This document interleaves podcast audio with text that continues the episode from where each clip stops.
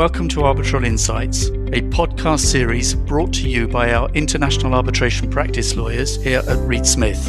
I'm Peter Rosher, Global Head of Reed Smith's International Arbitration Practice.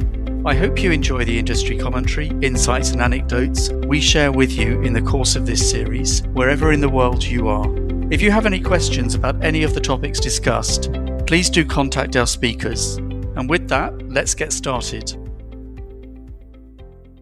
Hello, everyone, and welcome to our latest edition in our Arbitral Insights podcast series. And I'm delighted today to have as our guest Tony Singla QC of Brick Court Chambers. Hello, Tony. Hi, Gautam. Thank you for having me. It's really good to have you, and I'm delighted to be speaking with you. As always, I will introduce you to our listeners and to those that don't know you to just tell them a little bit about you. So Tony is a QC at Brick Court Chambers, one of the preeminent chambers in London and globally. And uh, Tony has an incredibly broad practice, which I'll talk about in a minute. In terms of Tony's background, he was called to the bar in 2007, and a mere 14 years later, which I think may well be a record, but uh, I'm sure you'll correct me if I think I think it may have been Jonathan Sumption who maybe took it in 10 years. But anyway, we'll talk about that in due course. Tony made Silk in 2021, which on any estimation is an incredibly stellar rise and just is a reflection of Tony's incredible talent and ability. Tony has a very broad practice. He's recognized in several areas, many areas of commercial law. And when he was a junior, won a number of awards for being the top junior of the year in a few of those categories. And one of the reasons why it's great to be speaking to Tony is because Tony is one of the relatively few QCs of South Asian heritage at the English bar. And this podcast is part of a special series to recognize South Asian Heritage Month. And it's with great delight, Tony, that I'm speaking with you today. And once again, I'm very grateful that you've taken time out from your schedule to do this podcast with us. Thank you, Gautam. What an introduction. Very, very, very flattering and embarrassing. well, but all thoroughly deserved, Tony. So let's wind this right back to the beginning. Tell us a little bit about how you came to the law in the first place. Sure. So it's not a particularly interesting story. I'm the youngest of three children, and I have an older sister and an older brother, both of whom are lawyers themselves. So they read law at university and they've gone on to have very successful careers in the law. And so, really, by the time it came to deciding what to study at university, I looked at what they had done. It seemed reasonably interesting. There was nothing uh, else that particularly grabbed me. So that was that. I, I studied law at university and uh, did work experience and so on, and eventually qualified as a barrister. And what led you to choose the bar? Was it your elder brother? Or was it just the fact that you like the possibility of arguing cases in front of people?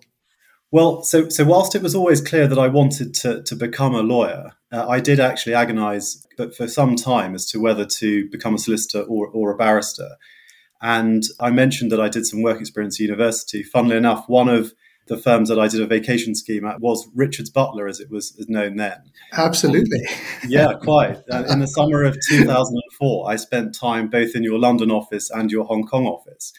And whilst I had an absolutely brilliant time, the work was very interesting, the people were incredibly friendly and, and welcoming. The thing that actually swung it for me was your former senior partner, Tim Archer, who was oh, then yes. working mm-hmm. as a consultant to the firm he very kindly gave up his time to run an employment tribunal mock hearing.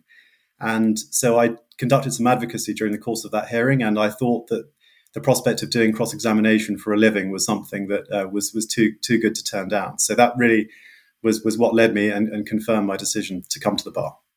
You know, that's wonderful. And you mentioning Richard Butler, but most importantly, Tim Archer uh, brings back great nostalgia and, you know, great thoughts. You know, Tim unfortunately passed away a few years ago, but uh, he remains very much in our hearts. He was the senior partner of the firm when I joined from my previous firm in 1997. And he was an, incredible friend and mentor to so many of us. And I remember that employment law course that he used to teach as part of the vacation scheme. So I'm delighted that you uh, found that of such value in sort of delineating what you chose to do. So I've, i mean, I spoke about Tim there as a great mentor and friend to many of us, which leads very nicely to the next thing I wanted to ask you about, Tony, which is about in the course of your career so far, are there some people in particular who've been incredible mentors and sponsors to you and who've helped guide you in your education and career so far? Absolutely. I mean, I've been very fortunate in, in this respect. So, obviously, I've had a lot of guidance from my brother and sister. Um, they have supported me over the years when I was at university, when choosing what to do as a profession, and even more recently than that. But in terms of members of the profession, I would name two individuals in particular. Charles Hollander QC is a well known QC in London, and I had the good fortune to sit with him for a week as a mini pupil. And these things are often not very interesting placements, and the barristers that you're sat with don't show very much interest in the mini pupils. That, that can happen. But Charles was uh, incredibly uh, welcoming. He was in the middle of a Court of Appeal hearing when I sat with him. He made sure that I was fully involved and understood what was going on. And the warmth that he showed to me as a second year law student was was really quite amazing. And I remember he stayed in touch with me after I went back to university. And so I think it's fair to say without him, I, I wouldn't have come to, to Brick Court. It was it was really on the back of that that week I spent with him that I decided to, to, to join Brick Court. And I suppose the other individual I would name is, is, is Mark Howard QC. So these are both individuals at Brick Court Chambers. And Mark is very well known, I'm sure, to, to you, Gautam, and many others in the profession. He's one of the leading advocates at the bar. And I've, again, I've been very fortunate to spend a huge amount of time with him over the years. And to work with someone who's really at the top of his game has been a wonderful benefit of being at Brick Court. And uh, I've learned a huge amount from, from working with him over, over many years now. Now, those are wonderful mentors you've said. I mean, obviously, family is always important in the extreme, as you mentioned, and also certain individuals. I mean, Charles Hollander, of course, and Mark Howard, both extremely well known. And of course, Charles, amongst other things, is the author of one of the preeminent textbooks in terms of disclosure. And Mark Howard, well, your joint head of chambers, strikes fear into the heart of people when they see him on the other side still. I mean, I must tell you, just very briefly, I was many years ago, I did a case involving the law of guarantees, and we won at first instance uh, before Miss Justice Cresswell after two week trial.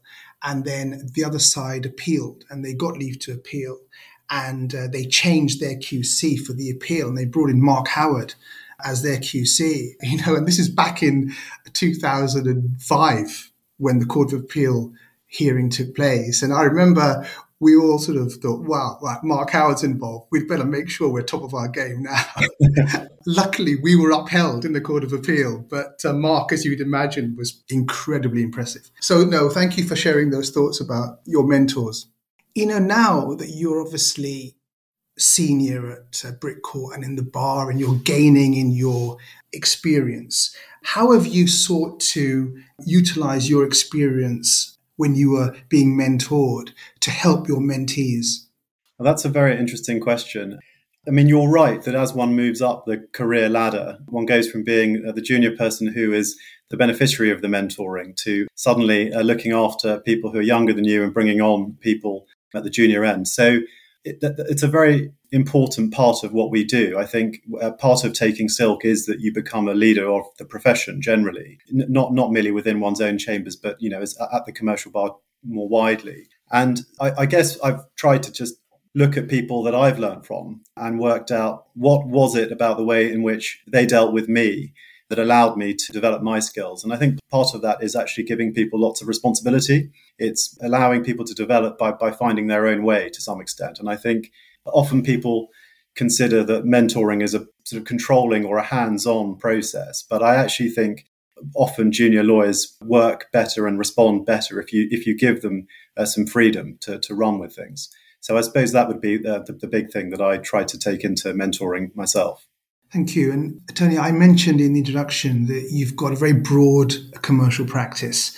You know, you practice in several areas, banking and finance, professional negligence, competition law, to just name three but also you're very active in international arbitration. And, you know, I just wonder, how did you first get into the world of international arbitration? Was it literally like by accident or was it by sort of design? Sort of, you know, just tell us a little bit more about how you got into the world of arbitration.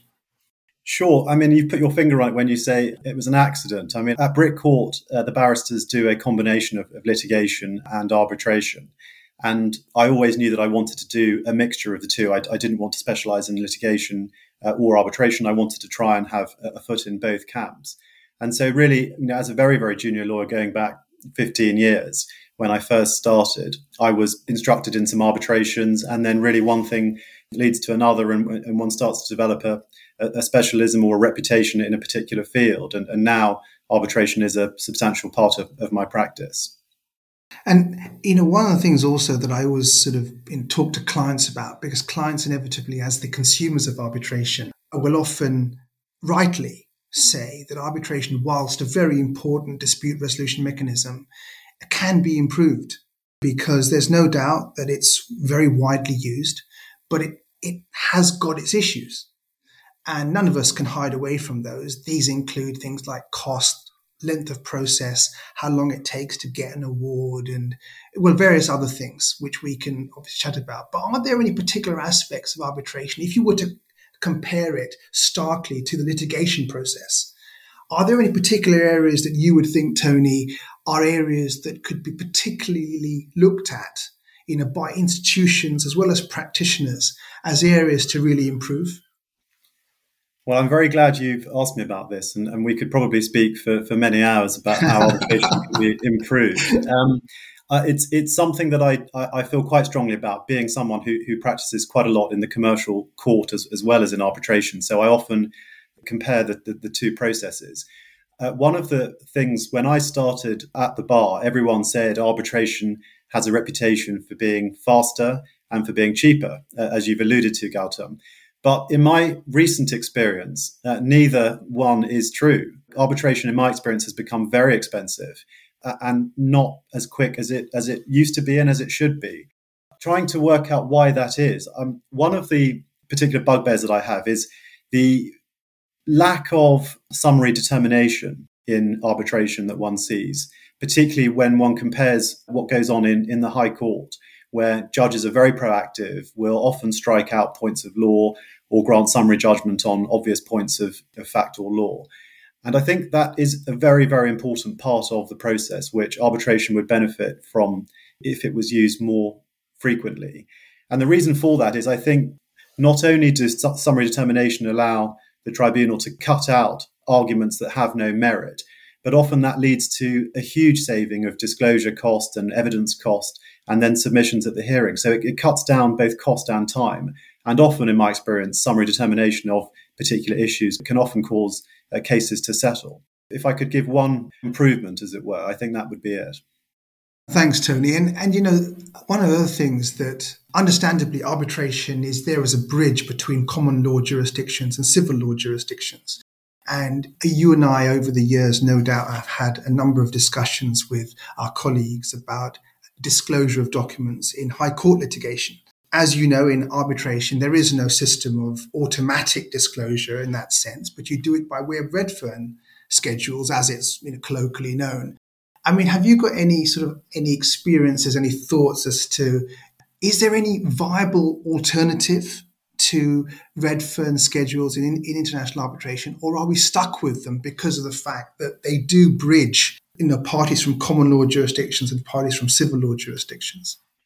Well, that's a good question. I'm, if I if summary determination was my first bugbear, I think disclosure is the second. Uh, it, it is a nightmare part of the process, and I've I've not heard anyone uh, say a good thing about Redfern schedules. But but equally, it is difficult, as you say, to come up with an alternative. Disclosure in the High Court used to work relatively well in the sense of we used to have a standard disclosure rule, and you have to disclose all, all relevant material, whether it helps you or is adverse. And now we, in fact, have moved away from standard disclosure in the High Court towards, as, I'm sure you know, Gautam, the disclosure pilot. And in fact, that's moving closer to the Redfern schedule process. So it does have some benefits, but I think in, in practice, it's often used to complicate matters too far. And, and arbitration, I've noticed a, a, particular lack of rigor that, that, that comes with disclosure. So that would definitely be an area to improve. But quite what the solution is, I, am I'm not sure I'm qualified to offer one up. And I join you in that club because I can't offer one up myself, Tony. But uh, it's just one of those things that I think it's a constant discussion point amongst practitioners and clients, you know, because because as you know, in some jurisdictions, in litigation in some jurisdictions, there is no concept of disclosure. In civil law jurisdictions, there is no concept of it at all. So it's always one of these things that's a constant thing and, you know, certainly keeps us all on our toes.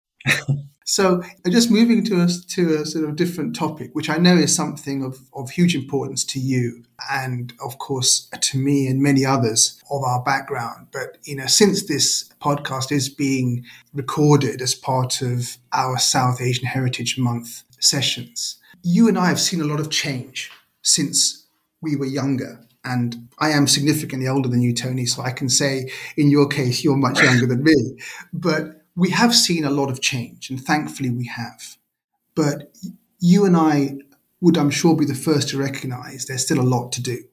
We have, of course, some great examples of huge achievement.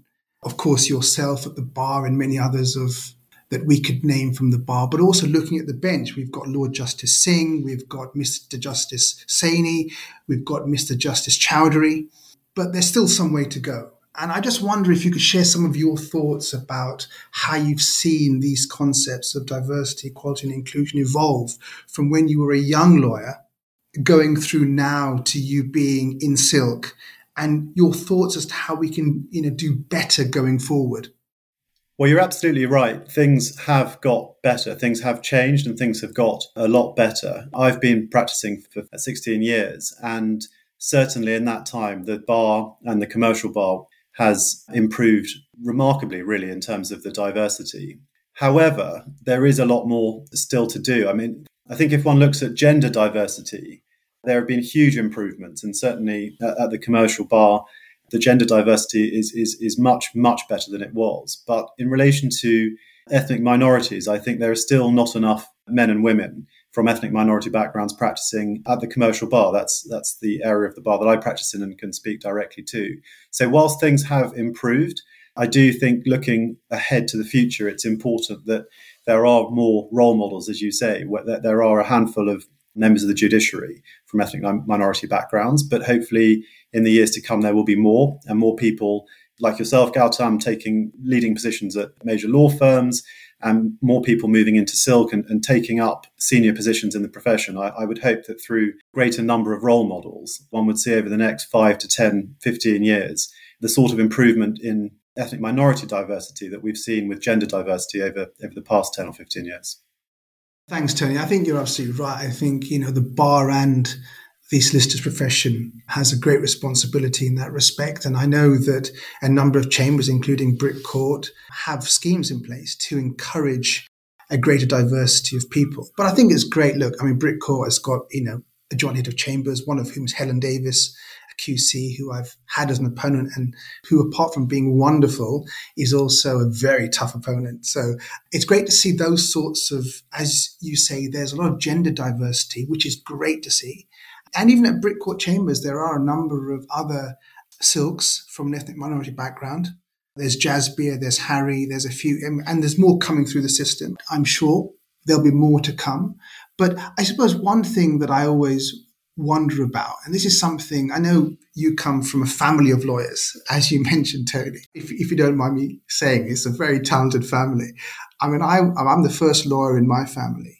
Do you think there's a perception amongst you know, some people that law is still not well known enough amongst people of a South Asian background because there tends to be, as you and I both know, a sort of preference, a bit of a, uh, how can I put it, sort of an expectation that there are certain professions that are perhaps more suitable for people to go into. Do you ever, have you ever had that sense yourself?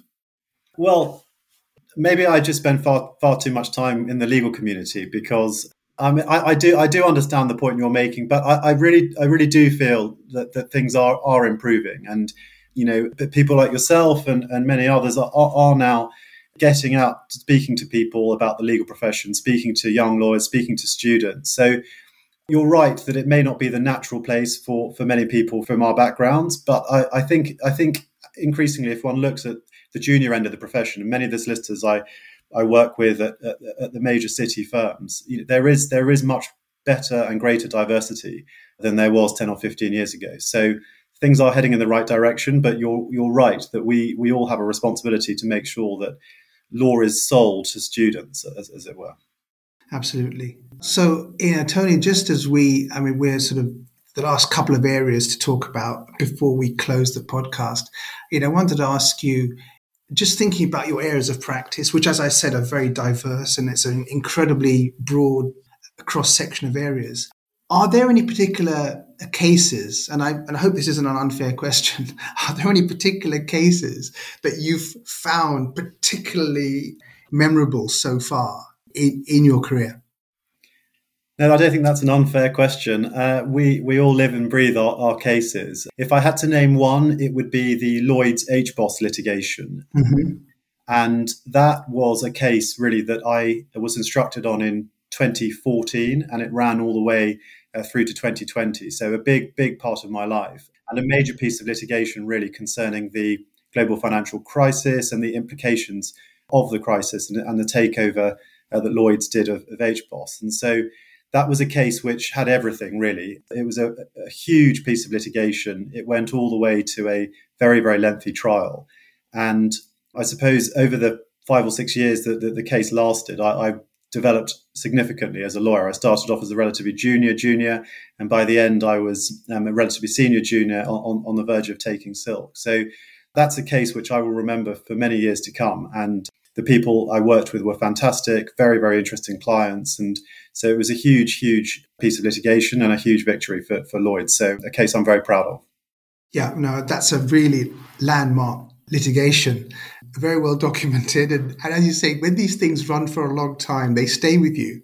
And I think it's fair to say, isn't it? That case ended a year before you took Silk. So it was sort of, it's one of those cases where, as you said, the, the genesis of your development was obvious in that sense. So that's a nice example. So now, Tony, the way we traditionally end these podcasts is to, to go into some more light-hearted conversation. From what I know, our listeners really enjoy some of the more sort of down-to-earth things about our guests. So there are three things I like to ask my podcast guests. The first one is Are there any bands or singers or areas of music you particularly enjoy, Tony? I, I was worried you would ask me this sort of question. Uh, nothing, nothing very exciting, I'm afraid. If I if I went back and looked at my Spotify, it would probably have lots of Coldplay and The Killers or, or something very embarrassing. So uh, let's let's move on.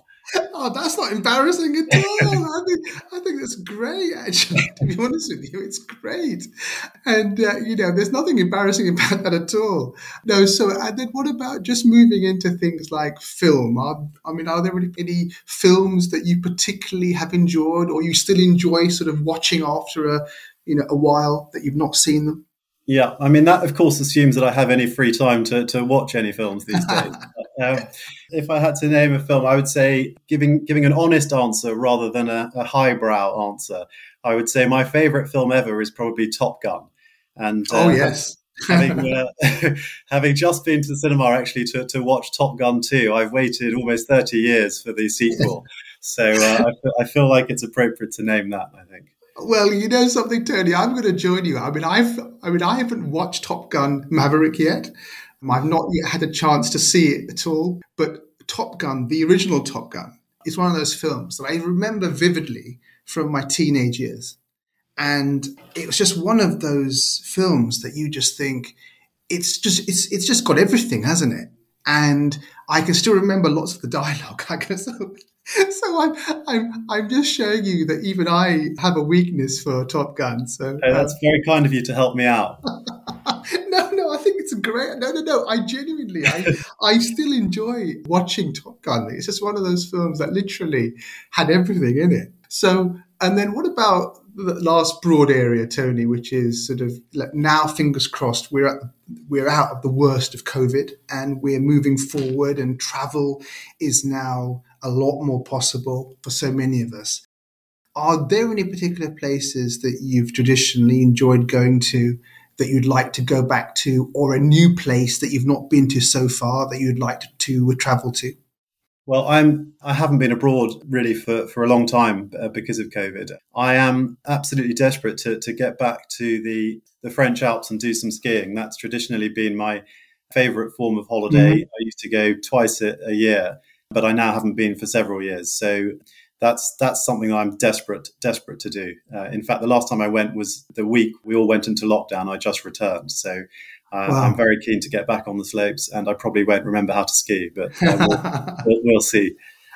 No, I'm sure you will. It's, I'm, you know, I'm sure it's one of those things where, you know, a bit like cycling, you don't really forget. You just have to sort of do it again. Well, I certainly hope that you get back to skiing sometime very, very soon. And it's been an absolute delight to speak to you, Tony. Thank you for being part of this podcast. And thank you for being such a, uh, an inspirational person at the bar. It's wonderful to see your success it's wonderful to see you do really well and to lead the way for so many others coming through the bar. And I certainly wish you all continued success and look forward to seeing you in person sometime very, very soon, Tony. So thank you again. And I shall find a way that we can listen to some Coldplay or some Killers. Certainly those are, are great choices. So don't be at all embarrassed about those choices. Thank you, Gautam. Thank you very much for having me. Thank you very much.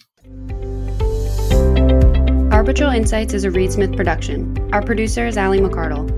For more information about Reed Smith's global international arbitration practice, email arbitralinsights at reedsmith.com. To learn about the Reed Smith Arbitration Pricing Calculator, a first of its kind mobile app that forecasts the costs of arbitration around the world, search Arbitration Pricing Calculator on reedsmith.com or download for free through the Apple and Google Play app stores. You can find our podcast on Spotify, Apple, Google Play, Stitcher, reedsmith.com, and our social media accounts at Reedsmith LLP on LinkedIn, Facebook, and Twitter. This podcast is provided for educational purposes. It does not constitute legal advice and is not intended to establish an attorney client relationship, nor is it intended to suggest or establish standards of care applicable to particular lawyers in any given situation. Prior results do not guarantee a similar outcome. Any views, opinions, or comments made by any external guest speaker are not to be attributed to Reed Smith LLP or its individual lawyers. All rights reserved.